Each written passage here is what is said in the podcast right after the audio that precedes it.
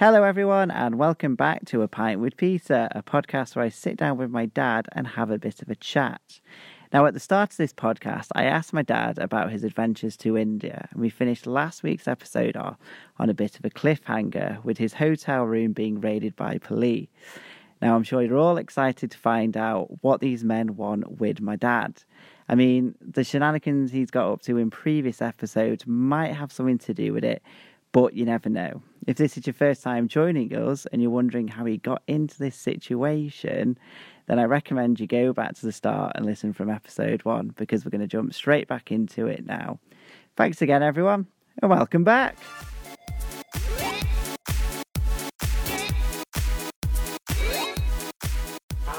Blue, one night, the door was barged open, and we were confronted by four plainclothes Turkish police. I was kind of hoping it was the French people that No, that finally tra- tracked you down for those But, uh, parchments. I know you guys know about film. A few years later, there was um, a film. It grossed uh, quite a great. I wouldn't say millions of dollars, but it was a popular film. The film was called Midnight Express. Yeah. You know the movie Yeah. Midnight. Yeah. I think Midnight Express came out in 1977. But it, if you don't know the movie, it's a story of an American guy who was in. Well, part part of it is filmed at the pudding shop. Funnily, um, I've never read the book. It's from a book. but the book and the film apparently are quite different. But um, he was arrested for trying to smuggle two kilograms of hash and basically spent about four years in a Turkish prison. But if you if you ever watch the movie, it's worth getting. Um, in in the movie, there's all sorts of things going on, you know, like homosexual rape, and the Turkish people were quite fed up with this movie because it showed them in a very poor light. It's funny around the time, uh, around that time, just to give you a little cultural insight, Alexei Sayle a little later on in the 80s was becoming popular. You know Alexei Yeah. Sayle. And around the time there was um, an advert for American Express, you know, the bank cards. Yeah. And the, and the catch line for the advert was, you know, you get some slimy creep handing him the card, and it's uh, American Express. That'll do nicely, sir. and that was part of Alexei Sayle's act because he would say, "Oh, Midnight Express. That'll do nicely, sir." And you'd hear the sounds of punching and kind of anal rape in the background. You know what I'm saying? It was a real groundbreaking film in a way because by that time the hippie trail had more or less gone anyway. So this was our Midnight Express feeling. You know, obviously we, the movie hadn't. The movie came later, but um, it was heavy. It really was heavy, and they basically, um, to be fair, they didn't give us a beating or anything, but they completely ransacked the bags. And it was really touch and go because they, they found the knife I told you about, you know, the butterfly Yeah. knife that they opened up. They're very interested in that. And luckily, they didn't open the can of cherry blossom Ooh, so close. because had they found the can of cherry blossom with its contents, um, Well, they're probably taking you away. oh yeah, Yeah. Oh yeah, Like Um, a I bribe, like a bribe wouldn't have worked. oh well, you never know. I mean, back in the day, uh, you certainly would have got a beating. But luckily, they, they didn't um, they didn't pick up on it. But it was really, really hairy, um, really frightening. Because if you if you look at the history of that period, you know, I told you about how in Afghanistan, the um, and in in Nepal, the, the the American government, the U.S. government, was putting an awful lot of pressure on these countries to stop the trade Yeah. in in hashish and opium and so on and so forth. And probably those governments were receiving possibly maybe not millions of dollars, but um, in Nepal, as I told you before, they closed down the government hash shops. And in Turkey at the time, Turkey was getting a lot of money from the States, and I think they were really, really shaking down any travellers. Because interestingly, if you again, if you go into Wikipedia, you know problems we're having at the moment in um, in Syria with the Kurds, how Turkey are invading the Kurdish lands. Um, check it out on Wikipedia. Turkey in the 60s and the 70s was probably the main producer of heroin and you know drugs like that for the world. If you if you check it out, that area of Kurdistan I think cocaine too, stuff like that. It, it was being channeled through to, to Europe from there. So it was quite a dodgy hmm. period, and it got worse because know we, we, we were down to um, you know not having barely any money, and uh, even then, I think you had an emerging kind of criminality that was directed at travellers. You know, it's like anywhere, particularly if you go in a poor country. I can remember the incident. Um, we were in one of the big squares in in Istanbul, and this guy, yes, seedy kind of guy. You could tell, you know, fast talking, and uh, he wanted us to change money. And what he did, it was probably a well-known scam at the time. He pulled out this note, this banknote, and this banknote was something like fifty thousand lira, Turkish lira. You know, it's a really Yeah. big denomination note. It's like you know you being handed a fifty pound note. Um, and he said, you know, you, you, you trust me, you give me your money, and you, you look after this for me when, when I see you.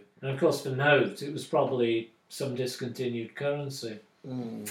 So we, we were really buggered, you know. We um, well, thank God we weren't buggered, but um, we we had that trouble with the police, and then we lost money money there, and um, Like, did the police take money from you? No, like no, just, no, just I what think- they found. I think we got lucky. Uh, I think we got lucky because um, So do you think you were just targeted by it? Like they saw you going? yeah, yeah, because of, like, because of your appearance. Yeah. So yeah, yeah. I mean, it's a funny thing. I mean, just um, a little aside. One thing that really I can't think of a term. One thing that interested us um, when we were in Istanbul is is the way in which uh, men would walk around hand in hand. that was quite interesting. Mm, even even then, because it's a sign of friendship. It's nothing Yeah. to do with being homosexual or whatever. That was quite funny for our kind of English sensibility, you know. We got out of Turkey pretty quickly, and um, my next recollection, because we were really skedaddling, um, we ended up in Munich. Once you got to Turkey, by the once you got to Istanbul, you felt you were home and hosed. By the way, even though it is still quite a considerable distance, you know, you felt that the journey was over. Another really quite telling memory I have. You know, if I was a painter, if if I had real ability as a writer, you could really write it up. We rocked up in in Munich, you know, where I think you're going. on. Yeah, I, I fly there tomorrow. and um, my recollection is it was a it was a long, slow train, and the train crawled into the station at Munich, and uh, I'm sure it's not so different now. And on the station platforms, you had eating places.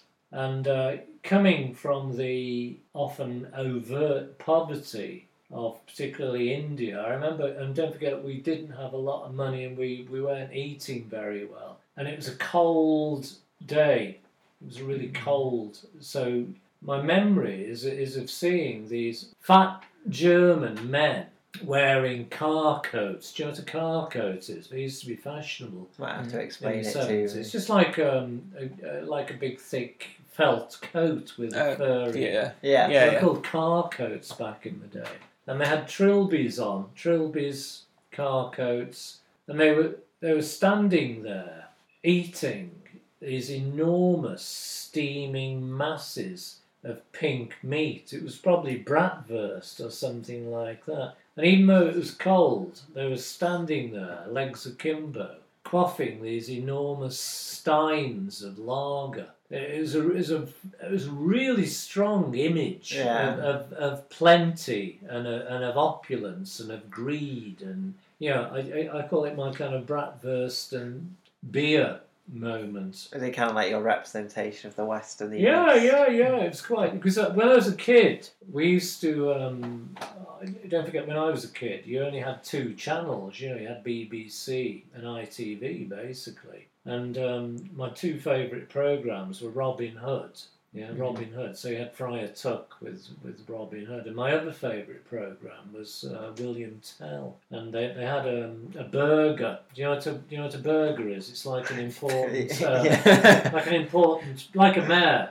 Oh, Yeah, yeah. yeah, Yeah, yeah. I yeah, thought yeah, I thought yeah. you meant the food. I was like, yes, No, no, you, you know, you know the Pied Piper of Hamelin, where they come into the town and, and the, the mayor, the burgher, comes out, and they're always a bit, like, bit Henry VIII vibe, Yeah, Yeah. now that you uh, said that, I can visualise that. Yeah, so my, my Munich thing, I've, I've put here uh, burgers on burgers on beer and bratwurst, and it really, really struck me. Um, you know, what an image. I Um, can imagine. we eventually managed to get through to. Um, I think we hitched from Munich again.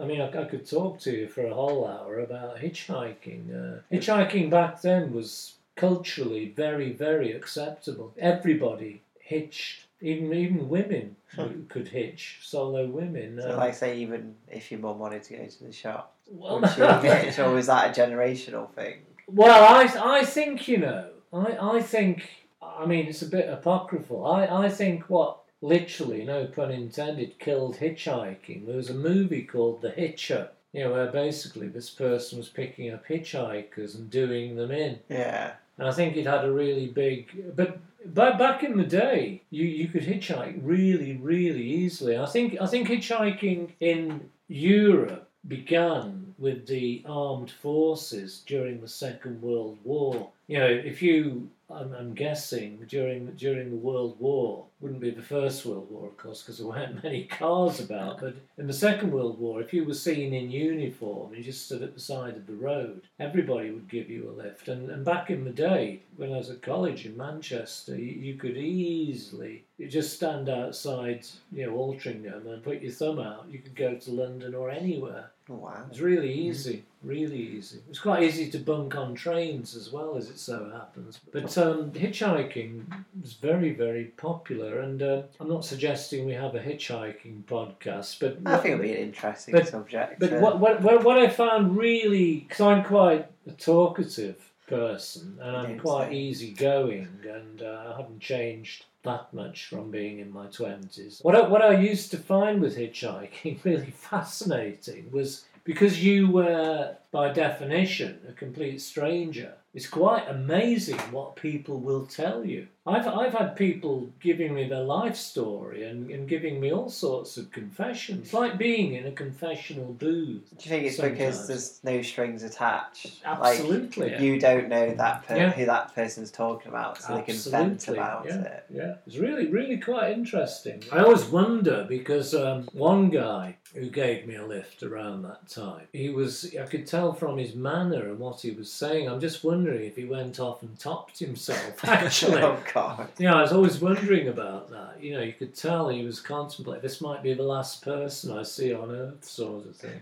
But hi- hitching was easy, so we, we hitched from Munich again. I, I don't think it was one lift. We were, we were lucky Oh, yeah. because we had a lift from London to Munich. I mean, how good is that? And um, we ended up on the Cross Channel ferry. And we were absolutely, I remember a, a salient memory is we were absolutely bloody starving by this time. And, um, you know, the Dexedrine had run out and everything. And uh, I remember wandering around the deck of this uh, cross channel ferry, watching people eating chips. It was like something from Dickens.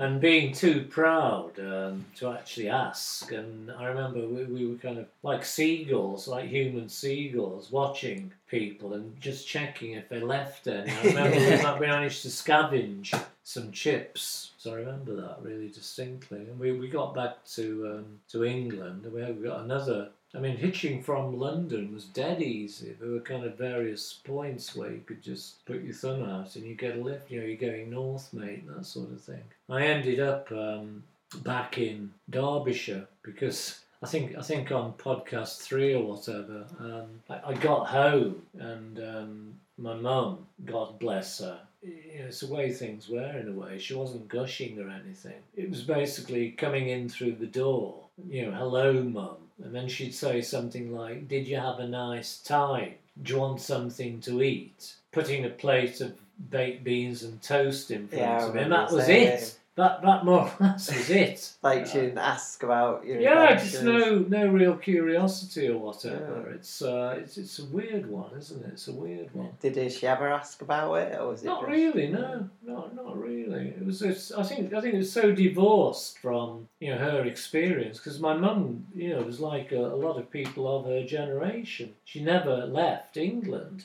Think she obviously she went to Wales. She might have gone to Scotland, but you know, for you guys, it might surprise you. You know, for her generation, if you're a guy, more likely because of being in the armed services or whatever, or being conscripted, you possibly would have had um, experience. Same for Julie's mum. I, I don't think Julie's mum ever went abroad, whereas Julie's father would have been all over the world in the merchant uh, navy. You know, it's uh, it's a funny one. So I, I lasted about two days, I think, and um, then I went um, with Barney back So- to a little village, a little small town actually in So you weren't sick of each other, just just oh quite God, yeah. no, no, no, no, no, no, not at all. And um, back then, I don't know if I told you, but uh, his father, you know, I think I told you probably, probably podcast one about Barney's family. I mean, they were They sold land or something yeah, yeah, yeah, yeah, yeah, yeah. Oh, I forgot the, the one interesting feature about Greg's brother. When I first heard of Greg, you know, you like this, it's a real sign of the times. When he left university, he moved to the Dordogne to write porn novels and breed snails. Oh, it's, li- it's a little detail I missed out. He's living the dream. Talking about the middle classes, and how, how they go on. He, he went to the Dordogne, which at the time would have been really remote, to write porn and, and breed snails. Um, but I, I saw a later iteration where he was living in Little Venice and dealing in carpets, amongst other things. But um, Barney, I think you know, uh, we had a, we had an antique shop Yes, Yes, I remember yeah. and this antique antique shop. shop was in the middle of a, of a beautiful um, medieval square in a little uh, Derbyshire town. So I, I went to stay with him with a view to, um, you know, helping him out with, with the business. I think I told you before, um, back then, it was before the TV programs, you, you could buy stuff and sell it on quite nicely. And um, I got back and um, I've got a diary entry here from, from, from the time, Christmas, uh, Derbyshire. So you didn't make it back for Christmas. We then? did make it back, Oh, yeah, but it wasn't wasn't a great Christmas. And uh, I got a, I got one of my diary entries here. It goes something like, uh, "We went for a drink at the Dragoon. It was raining heavily, ladling rain flung in from the nearby moors. We crossed the car park, orange neon lighting up our wet features. Massive car park, empty, unguarded areas like this were potentially dangerous, made for pissing in, throwing punches." Fracturing bones with steel-toed boots. I'm giving you a kind of flavour of the time. The Dragoon had three small bars, one of them below street level. I'm mentioning this because even though I, in particular, was penniless, we had a, literally a bit of a windfall. And uh, in the pub, I remember the uh, pubs were much rougher then, much rougher. I can only imagine. Um, and the landlord was called Tony. He, he was always kind of hostile and seriously alcoholic. Um, I can see him now, a roll up dangling from his wet lips. You know what I mean? Yeah, I uh, picture and it. back in the day, I mean, to be honest, um, not in any of the boozers I went into. I know some of the boozers who maybe would have gone to in London around those times. I mean, first of all, they had um, like strippers at lunchtime Mhm. amazingly. Yeah, full on, Yeah. full on. I'm not, you know, I'm talking about completely naked. And Boobs and it- bush. just ordinary, just ordinary pubs. But um, back in London, I never witnessed it myself. Back in the day, you know, if if trouble uh, broke out, they'd often have a dog behind the bar. when things got bad, it's like Phoenix Nights. They'd, the dog, they'd let the dog out and pull the shutters down. I'm not, I'm not kidding. You know, it was less kind of politically correct. You know, now Yeah. you wouldn't do that because if the dog, but um, I don't know, our friend whose parents is a landlords, they have two big Alsatians, Mm, don't they? Maybe, maybe uh, after That's a what they're for. Yeah. Yeah, but um, but what we did, I mean, I, I read this to your mum, and uh, she was saying, yeah, I mean, you've got the flavour there of a pub in in the seventies, but actually, I was past a pub yesterday, and those fruit machines are still quite popular, aren't Oh, they? yeah. The fruit machines, but um, the fruit machine we went on, it had what was called an each way treble, and uh, the jackpot was twenty five pounds. So you work it out. Twenty-five pounds is a week's wages, uh, and we put a shilling in the slot. Pulled pulled the handle down to get the wheels in motion. I remember. I think it must have been the sound of the wheels moving around. The landlord's deranged Alsatian suddenly put its paws up on the wet bar and started growling. You know, you know what I mean? So you were thinking, Jesus. And we put another shilling down and, and we got uh, four black diamonds. I remember it. It's not quite as memorable as being on that Himalayan hillside. I remember it was um, four black diamonds. Amazingly, black diamonds, because diamonds aren't normally black, are they? They're red. Four black diamonds on a sickly yellow background. You check it out. It's a piece of kind of uh, history, and, and it delivered its payload. I, I can see it now. Yeah, actually, it was as good as that experience on the hillside. It was a tinkling flow of shilling and two shilling coins gushed out right next to Jerry's ear. Jerry was a guy we knew at the time. Tony slammed down a short measured pint of harp onto the formica. Fucking jackpot, you lucky twats. I was going to say, did people jump you? So you so you're moving from the kind of sublime on that hillside to to the ridiculous, you know. And I remember all the change because we weren't regulars attracted the attention of some of the locals. Because back then, I mean, don't get me wrong, it's nothing like uh, say being a person of colour being abused or a, an homosexual person being abused. Back then, um, if you were like us, if you had long hair and you were smoking French fags and wearing an Afghan coat, you would have looked, know, a little bit freaky. Um, so we, we, we got we got out quickly, and um, I can see Tony now handing over four soiled five pound notes and five one pound notes. So you got the formica. So do you know what formica is? It's like a kind of cheapo plastic.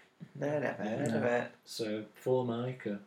Check it out. So there, there we were. So we, we were flush. We had twenty five quid. And um, again, I, I don't know if I've told you this before, but another kind of memory of the time. Obviously, it, it was Christmas, and it was it was typically kind of miserable. Do you know what I mean? Always sleeting and snowing. Um, I remember staying uh, with Barney, and um, he had a, a table tennis table in the attic. This was a three-story building, by the way, and uh, we used to play. We used to take a load of uh, Dexedrine or Mandrax or whatever and play table tennis. you can imagine, can't you? Oh, it'd be very fun. Yeah, you can imagine. And Barney being. I was reading, funnily enough, a review of that guy from Suede. Is he called Brett? Brett something? Oh, I was listening to a podcast Yeah, the other day. yeah. And This kind of it's called, it's vibe. called Brett, though, This yeah. kind of vibe uh, is it's like a continuous line. What you what you were listening to that guy from Suede going on about, he would have recognised immediately that vibe with the table tennis and all the pretensions and stuff. Because all around the walls, you know, Barney and one of his friends is it, it would copy out quotes from Voltaire and Rimbaud and stuff like that. So you'd have big scrawly letters with uh, you know, man is born free, but everywhere he's in chains and things. You know what I mean? Yeah. And uh, yeah, but my last my last kind of memory of that time was um, have I told you this before? I managed eventually to escape the tensions of Barney and Co. Yeah, they went to sleep, and I, I remember I've told you this before, and Don't think so. because of the building, you could look down across the square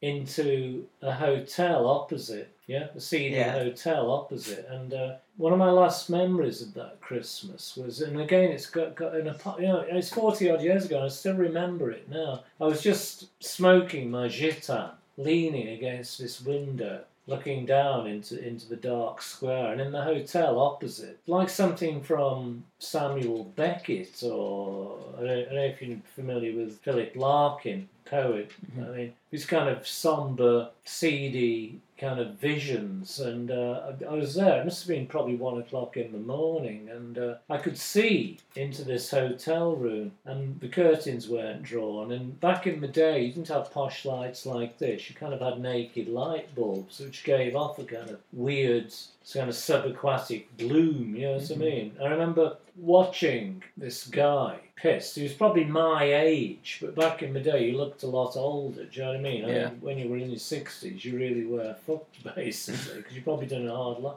I remember watching this guy crawl drunkenly to the bed, and I I remember it must have taken him about half an hour. And I watched him taking off his shirt and taking off his boots and in this yellow light and going to bed. And it was like a kind of glimpse of the future, unless I got my shit together. Do you know what I'm saying Yeah. to you here?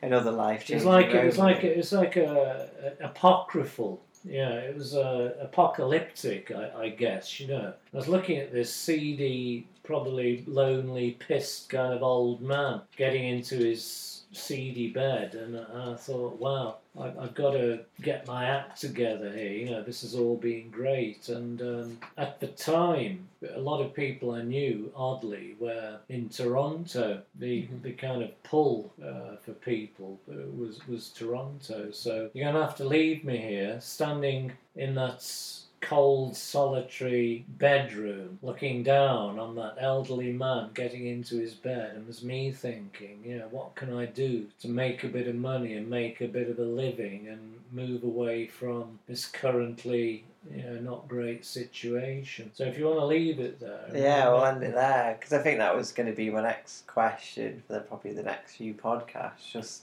life after the, Yeah, yeah, yeah, the hippie trail because Yeah. you know we're back in Blighty now. Yeah. So now it's progressing on from there with, with the podcast. You, know, Yeah. Do you have plans? So be interested to hear. Maybe my life finished then.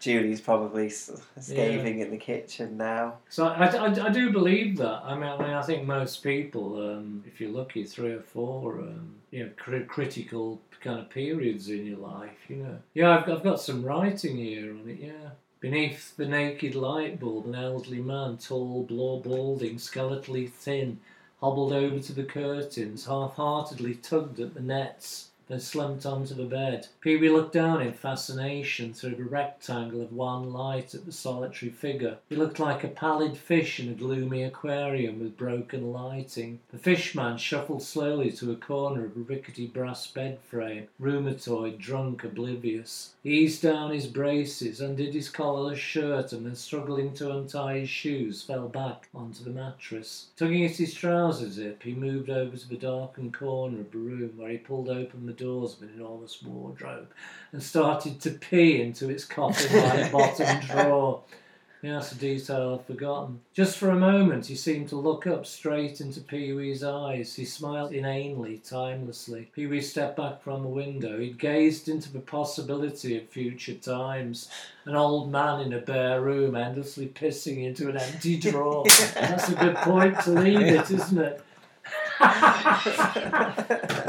you not think? I oh, mean, it's a perfect little Yes, ending. That's perfect ending. So we've gone all the way to Nepal and we're ending on pissing in a wardrobe. Yeah, I just piss in sinks now. Yeah. Yeah, I've, I've gone up, gone up in the world. Yeah, yeah, that's right. Yeah, the pissing in the drawer. I forgot that detail because that's quite a critical detail. isn't it? yeah. Peter vowed never to piss in a drawer Yeah. plus a sink. Oh, well, hope everyone's enjoyed Yeah, our. Pee Wee carefully closed the window behind him. He sensed that something somewhere down there in the basement had become unworkable and irreparable. Time for change. Yeah.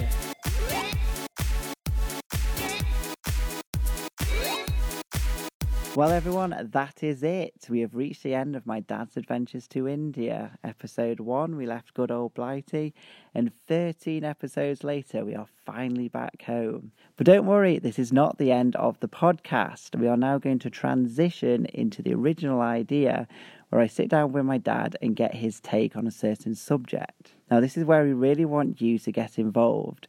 Is there just something you're dying to hear my dad talk about? the best thing to do is to get in contact with us. The best way to do that is on Twitter at a pint with Peter, or just send us an email, a pint with Peter at gmail.com. And also, one more thing my dad has always been tempted to get his adventures down on paper and turn it into a book. Now, if this is something you'd be interested in, I'm sure he would love to know. Well, thanks everyone, and we hope you stick around for future instalments.